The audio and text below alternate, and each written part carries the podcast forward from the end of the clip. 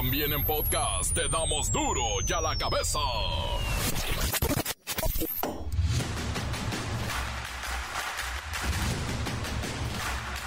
Martes 3 de octubre del 2023, yo soy Miguel Ángel Fernández y esto es duro y a la cabeza, sin censura.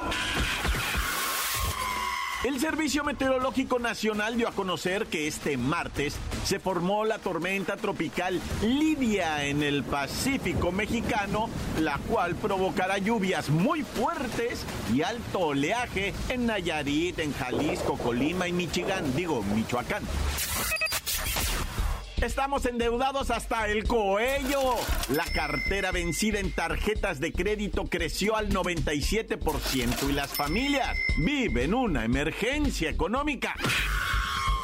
La dirigencia de Morena solicitará a la Fiscalía General de la República y a las fiscalías estatales informen sobre los candidatos que definan para contender en los comicios del 2024. No quieren que se les filtren más de los que ya se les filtraron.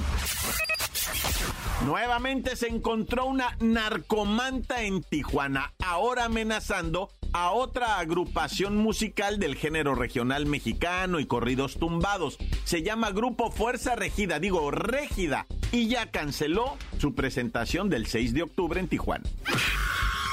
El portavoz del Departamento de Estados Unidos ofreció una conferencia de prensa en la que expresó que busca que México capture más narcotraficantes y que desarticule más laboratorios de fentanilo. ¿Y ellos qué hacen? Nos venden armas y consumen y consumen y consumen.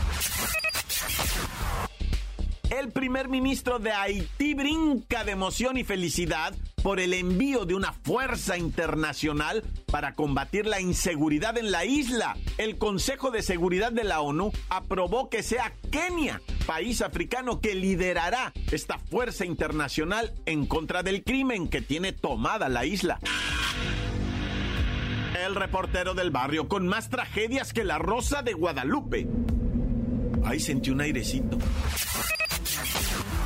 La Bacha y el Cerillo felicitan a Alexa Moreno por su pase a los Juegos Olímpicos de París 2024 gracias a una muy buena actuación en el Campeonato Mundial de Gimnasia que se realiza en Bélgica. Felicidades, Alexa Moreno, una vez más triunfando. Comencemos con la sagrada misión de informarle porque aquí no porque aquí no le explicamos las noticias con manzanas, no, aquí las explicamos con huevos. Llegó el momento de presentarte las noticias como nadie más lo sabe hacer. Los datos que otros ocultan, aquí los exponemos sin rodeos. Agudeza, ironía, sátira y el comentario mordaz. Solo el duro y a la cabeza. ¡Arrancamos! Estados Unidos, United States, USA, quiere ver más capturas de narcotraficantes, más laboratorios de fentanilo desmantelados por parte del ejército mexicano, y esto como prueba de que la colaboración en contra del tráfico de drogas está funcionando. Nos están tronando los dedos, vaya. Y por eso agradecemos al vocero del Departamento de Estado, Mr. Fresh Wheat, que nos acompaña en esta breve charla, porque pareciera que les cuesta mucho trabajo aceptar que su país, Estados Unidos, USA, tiene un problema de demanda de drogas que también hay que detenerlo, ¿eh? Oh, yeah, tenemos un problema de demanda. Por eso tenemos que tomar medidas con nuestros socios mexicanos para combatir el tráfico. Y esto incluye el destruction de laboratorios en la México y en la captura de traficantes en the border, en la frontera y dentro de México. Espéreme, espéreme, espéreme, Mr. Fresh Weed.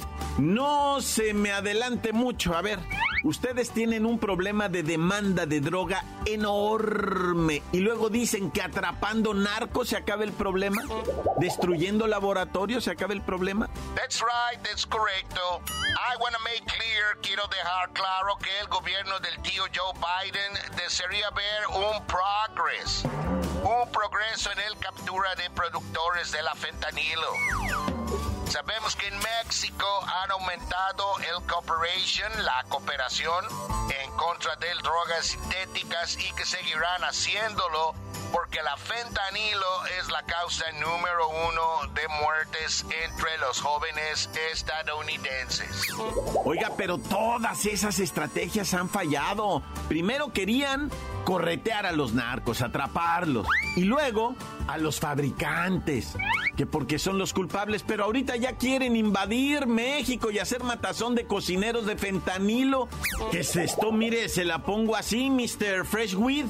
Es como si quisieran acabar con la obesidad encarcelando al cocinero o matando al panadero o arrestando al agricultor que siembra lo que el gordito se come. Mejor enséñenle a la gente a comer bien, quiero decir, a no drogarse. Eh, Mr. Freshweed, ¿está usted ahí? Sí, sí, sí, aquí estoy. Solo que me prepara una hamburguesa porque usted habla de mucha comida y ya me dio la hambre. Pero, um, uh, ¿qué es lo que tú decías? What were you saying? Allá nada, siga usted consumiendo su comida chatarra mientras todo se reporta listo para que el próximo 5 de octubre venga el secretario de Estado, el de Seguridad Nacional y el mismo fiscal general de los Estados Unidos para decirnos en un supuesto diálogo de alto nivel todo lo que tenemos que hacer para que ustedes estén contentos. Entre otras cosas, entregarle, por ejemplo, a Ovidio Guzmán, a todos los que ustedes pidan, porque vaya, les complacemos en todo, ¿eh? Oh, por cierto, no olviden mandarnos a los otros tres chaparritos, que son hijos del otro chaparrito que ya está acá. Saludos y que viva la México. Happy 5 de mayo. Eh, ¡Viva México! Las noticias te las dejamos ir. La cabeza. La cartera vencida ya es una emergencia para millones de familias en México porque sus deudas se están multiplicando. Bueno, ya se hicieron enormes sobre todo por no pagar la tarjeta de crédito y los préstamos personales que están al 100%. Vamos con nuestro analista financiero de cabecera, el Esgodines. ¿Ah? Cuéntanos, ¿qué tanto debemos preocuparnos por el incremento de la deuda de los mexicanos a la banca? Primero déjame decirte que esto no representa una crisis para la banca. Ellos nunca pierden. A los que sí les va a llover sobre mojado es a los hogares que dejaron de pagar sus créditos. Porque las deudas ya se comen más de la mitad de su salario y no tienen dinero suficiente para atender a su familia. Pareciera que el problema más grave, Godínez, está en las tarjetas de crédito. Los clientes ya dejaron de pagar desde hace más de tres meses sus deudas y esto incrementó muchísimo el dinero que se debe, algo así como 6 mil millones de pesos. Pero ¿cuáles serían las causas y los daños a las familias por esto? Por el impago de la deuda. La deudita pues tuvo un crecimiento gigante por cuatro factores. Primero, las familias hicieron sus compras a crédito y no pagaron ni el mínimo de su tarjeta. Los bancos fueron más flexibles en dar préstamos y financiamiento para apoyar el consumo y recuperarnos de la pandemia del COVID-19. Y el tercero y cuarto detonante fueron el costo de los altos niveles de inflación y el aumento de las tasas de interés en las tarjetas de crédito llegan hasta 80% y costos de más de 100% por año. Pues sí, sí es muy cierto, Godínez. Todo esto hizo que por lo menos 4 de cada 10 hogares entraran en emergencia. Y esto porque ya destinan más del 50% de su salario al pago de deudas. Nomás si comparamos el monto de los intereses, las familias en general pagan hasta 25% más por sus créditos Y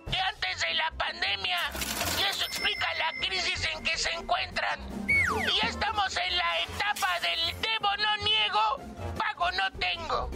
Y lo peor es que lo que sigue de ahí es un Fobaproa. Ah, ¿no saben qué es un Fobaproa? No. Siri, por favor. Durante el gobierno de Carlos Salinas de Gortari, se creó algo llamado Fobaproa, para ayudar a los bancos en caso de problemas financieros. Cuando hubo una crisis económica en 1994, justo cuando Salinas dejó de ser presidente, el siguiente presidente, Ernesto Cedillo, activó el Fobaproa. Esto significó que el gobierno compró las deudas de los bancos por un monto de 552.300 millones de pesos, para evitar que los bancos quebraran. Y todo empezó así, como ahora. Y después que nadie pagó sus créditos, la banca dijo, pues ya no hay dinero ni para los ahorradores. Así es que les entregamos una fortuna a los dueños de los bancos, para que tuvieran dinero para los ahorradores. Vaya estafa. Y la seguimos pagando. Encuéntranos en Facebook, facebook.com, diagonal duro y a la cabeza oficial. Estás escuchando el podcast de duro y a la cabeza. Síguenos en Twitter, arroba duro y a la cabeza. El reportero del barrio con más tragedias que la Rosa de Guadalupe. Montes, Montes, Alicantes, Pintos. Ya estamos aquí para llevarles dos, tres tragedias, ¿verdad? Que sí pasan, sí pasan, claro que pasan. Fíjate que una que no es tragedia, pero puede convertirse, es la Guardia Nacional, que se está tomando atribuciones muy extrañas en diferentes casos y videos. Mira, en Tijuana nos mandaron el video de seis guardias nacionales que ya están detenidos, están siendo juzgados porque extorsionaban, extorsionaban, pasaban a los comercios así, todo el pelotón y se metían y con sus armas, ¿verdad? Y le decían, mire jefe, no venimos a extorsionarlo, nomás a pedirle propina, si nos apoya, si nos da 20 mil pesos mensuales, nosotros vamos a poder trabajar mejor y garantizarle su seguridad, ¿va? O sea, sí, ya están detenidos, esto no es saber qué pasa, ¿no? Y luego también, por supuesto, ¿no? O sea, aparece aquella Guardia Nacional captada en video también, ¿verdad? Que pues eh, detienen a personas así de la nada, que van transitando, que los bajan de los carros, que les sacan las carteras, que los tiran al piso, que les hacen... O sea, dice uno, a ver, espérate. Y luego suben un video donde una persona está fuera de su casa y un guardia nacional llega y le grita, métete, así de barbas, métete, no estés viendo. O sea, ya te dicen ellos qué hacer y que pues ahí sí vamos a tener que disciplinar más a esto. Entrenamiento, eso es lo que yo creo que les hace falta. No son ejército, no se deben de portar como un ejército, ciertamente son una guardia nada más, o sea, deben estar vigilantes, ¿ya? Pero bueno, ¿para qué nos... Eh, o sea, cada quien tendrá su experiencia. Hay mucha gente que agradece a acciones de la Guardia Nacional, ¿cierto? También hay acciones que han tenido ellos, ¿ya? Que han sido muy rifadas, pero bueno, ahorita está lo que te comento y mira, ahí te va lo del Kraken. ¿Qué pasó con Here Comes the Kraken? Vas a decir, ¿y eso qué? Pues Here Comes the Kraken es un grupo de, vamos a decirlo así, ¿verdad? Para entenderlo todos, heavy metal, ¿no? Perdón si les estoy faltando porque ellos son, o, o sea, son metaleros, pero más de otra cosa, death metal le llaman. Bueno, estos metaleros ¿verdad? en Cuernavaca hicieron su fiesta, su concierto. Había unas 7 mil personas, tal vez más, tal vez menos, no sé. Igual había 15 mil, pero ellos estaban de fiesta en Cuernavaca con todos los permisos y llegó la Guardia Nacional y les paró el evento. Todavía están aclarando cosas, pero eso es lo que dijo eh, lo que viene siendo Here Comes the Crack el grupo. Oficialmente dijo, no supimos por qué. Finalmente se tuvo que cancelar el evento que por irregularidades del foro, desconocidas para nosotros, dijeron, son ajenas a Here Comes the Kraken, pero llegó la Guardia Nacional y dijo, cancelen y pues cancelamos. O sea, está raro esto, va, pero bueno, ya cada quien. Ahora esta proposición, ¿verdad? Que hay de, para empezar en la CDMX, darle cursos de gratuitos completamente a las mujeres del sexo femenino y también del sexo masculino, ¿verdad? Entrenarlas para la cuestión esta, pues de, la defensa personal, ¿no? O sea, dicen, ¿saben qué? Talleres, talleres de especialización en defensa personal. Hay que decir algo, ¿eh? Esto no resuelve, entre comillas, nada. No es para resolver nada. Es una propuesta que hacen para qué? Para que las mujeres tengan, pues, un desarrollo, las que quieran, ¿verdad? En el arte, ¿verdad? De la autodefensa, defensa personal. Pero que quede bien entendido, si lo van a llevar a cabo, defensa personal para mujeres, que no sea con la intención de solucionar nada, ¿eh? O sea, esa monstruosidad de la agresividad que tiene eh, la sociedad para, sobre todo, mm, lo que llaman el patriarcado, el machismo en contra de la mujer, esto no lo soluciona. Soluciona que, que una mujer va a saber cómo, pues, reaccionar ante un ataque de lo que sea, de una misma mujer, de otra persona, se llama defensa personal y no es otra cosa más que el fortalecimiento y la adquisición de estrategias. Pero que no lo promuevan como solución de nada, todo está bien, que les den los cursos que sean necesarios. Bueno, vamos a esto del asesinato de dos encuestadores de Morena en Chiapas, donde todo está bien, no pasa nada. El fin de semana quemaron 40 casas, 18 carros, toda una comunidad tuvo que salir y mudarse, ¿verdad? Irse a otra comunidad con parientes, o sea, desplazados. Pero bueno, mataron a dos encuestadores de Morena, pero pues son cosas aisladas, ¿verdad? Son cosas de ahí, dice el poder, dice el gobierno, ¿va? Pero por vía de mientras mataron a un muchacho, ¿verdad? Cristian ah, y a José Luis, otro muchacho. Bueno, uno tenía 43 años, Cristian, José Luis 23, fueron secuestrados, asesinados, falta otra persona todavía, todos de Morena. Dijo Mario Delgado, ¿verdad? Que exigía la aparición con vida de nuestro compañero Adriancito Cid, que es el que estaba desaparecido, que había sido privado de la libertad, y pues dijo que él mandaba todo su respeto, cariño a los deudos de los fallecidos muchachos de Veracruz, como te digo, ¿verdad? Que habían ido a Chiapas a hacer un censo de Morena y pues a alguien no le gustó y se los llevó.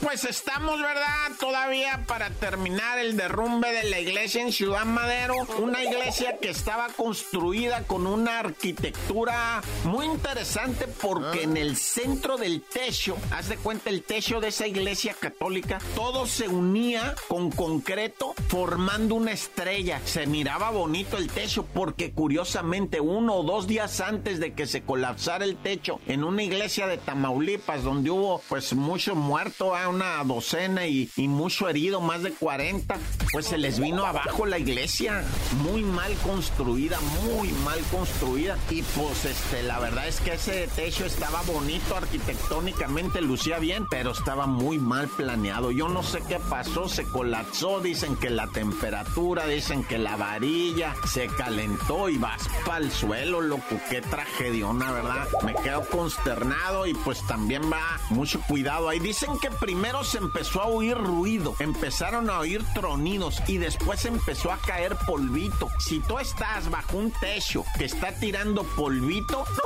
¿qué andas haciendo? Cuanto y más si hace ruidos tronados, salte para afuera de esa, de esa, o sea, pues lo que sea, edificio, casa, iglesia, no, hombre, está loco. Bueno, gloria al cielo a... ¡Tan, tan! Se acabó, corta. Encuéntranos en Facebook, facebook.com, diagonal duro y a la cabeza oficial. Esto es el podcast de duro y a la cabeza.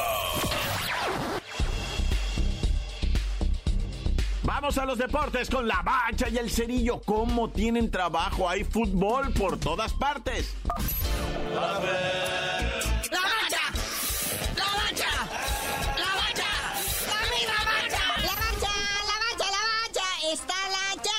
Jornada 2. Ah, el pleito entre alemanes, portugueses, españoles, ingleses, franceses, toda Europa. El mejor fútbol del mundo, definitivamente. Es más, está más entretenido que el mundial porque es cada año. La verdad que sí. Los mejores clubes europeos. Ah, ahí está el RB Salzburg enfrentando a la Real Sociedad de España. Vamos a ver al PCB de Holanda enfrentar al Sevilla. El PCB con el Chucky Lozano, ¿verdad? Ese anda en puro equipo que anda en la Champions. Oye, el Inter de Milán enfrentando al Benfica, el Inter que le acaba de meter cuatro goles a Paco Memo. Ahora en la Liga Italiana, ahora el fin de semana, pero bueno. Y hablando de italianos también, el Real Madrid visita al Napoli. Fíjate, hablando del Chucky, va, por ahí andan. Luego tenemos al Manchester United inglés enfrentando al Galatasaray turco. No se lo pierda, la verdad, la Champions es cosa elegante, es cosa para gente bien. No como otros, digo, la jornada 11. El Chivas ya empezó la jornada 11 perdiendo de una vez. Sí, este es juego adelantado de la semana pasada, ¿se acuerdan? El 3 a 1 que le metió el Mazatlán es de la jornada 11. O sea, esta ya la perdió la Chivas ya desde antes, imagínate. Sí, no se acuerdan, Chiva hermanos. Si quieren pueden ver los resúmenes en el, en el YouTube ahí para que vean qué zapatiza le puso el Mazatlán a las Chivas, pero bueno. Hablando de zapatizas, hoy a las 7 Puebla recibe una por parte de los Rayados de Monterrey. Que ya pónganse serios, pandilla. Háganle algo, si se puede, es el último de la tabla. Oye, ¿y se dieron cuenta que el Rayados no jugó en la jornada esta que pasó, la 10? Es que su partido quedó pendiente que para noviembre. Bueno, ya está, ¿verdad? Eh, A las 9 de la noche el América Pachuca ahí en el Azteca, algo que también promete ponerse chido. Ya son de los últimos en el Azteca, ¿eh? Así, porque va a entrar a remodelación, va a estar cerrado quién sabe cuántos años para el que quede listo para el Mundial del 2026. Ya mañana platicamos la jornadita que va a haber porque sigue la 11, pero a media semana de miércoles. Mañana ya jugará el Necaxa contra el Cruz Azul y el Puma recibe a los Gallos Blancos. Y también va a tener actividad el Santos Laguna, que si se dieron cuenta tampoco jugó. Mm. O sea, nadie extraña a la pandilla y al Santos. O sea, es el precisamente el partido entre los dos que queda pendiente. Luego van a quedar otros dos partidos pendientes para el 24 y 25 de octubre respectivamente. El León FC contra el Atlas y el Bravos contra el Atlético San Luis. Que sí marcan, ¿eh? Sí marcan, sí son partidos trascendentales porque Atlético San Luis estaba de líder, ya ves el AME. Y Bravos también. Y bravos también, que no andan tan bravos ahorita, pero bueno. Está buena la semanita, media semana altamente futbolística deportiva. Porque recordemos que en octubre también hay fecha FIFA y hay juegos moleros. Uno va a ser contra Alemania, el otro también ya dijeron, pero no me acuerdo. Oye, ya ves que la Chiva empató a duras penas con el Toluca 1-1, ¿verdad? Entonces en la conferencia al final le preguntan a Paunovic, al director técnico, pues ¿qué pasó, mi jefe? ¿Cómo hizo que estos muchachos reaccionaran? No, es que vimos la pelea del Canelo. ¡Naña! Y nos motivó, nos inspiró salir a darlo todo en la cancha y terminar con un putrido empate. No, bueno. Pero ¿cómo a ver la pelea del Canelo? Fue una sesión de esparreo. Mejor los hubiera puesto a ver Rocky 3. Ándale. Está más inspiradora cuando pelea contra el ruso. ¿O no? Cuando pelea contra Mr. T y le pegan a Mickey, el entrenador. Que se muere el viejito. Ay, no, es spoiler, spoiler. Hagan de cuenta que no escucharon nada. Mejor vayan a ver.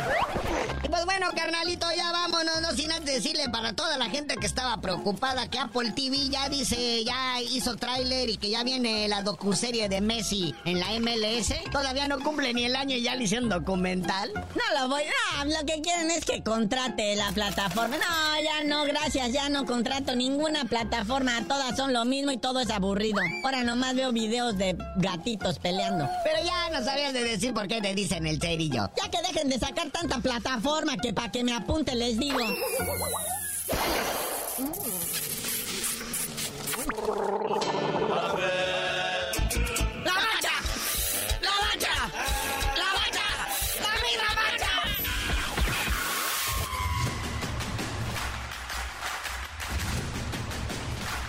Por ahora hemos terminado, no me queda más que... ¿Qué qué?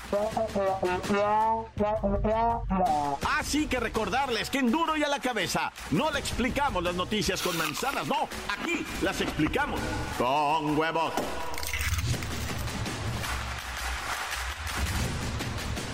Por hoy el tiempo se nos ha terminado. Le damos un respiro a la información, pero prometemos regresar para exponerte las noticias como son. Duro y a la cabeza es Miguel Ángel Fernández, Arturo González, Eddie González y la producción de Luis González, el señor X. Una producción original de MBS Radio.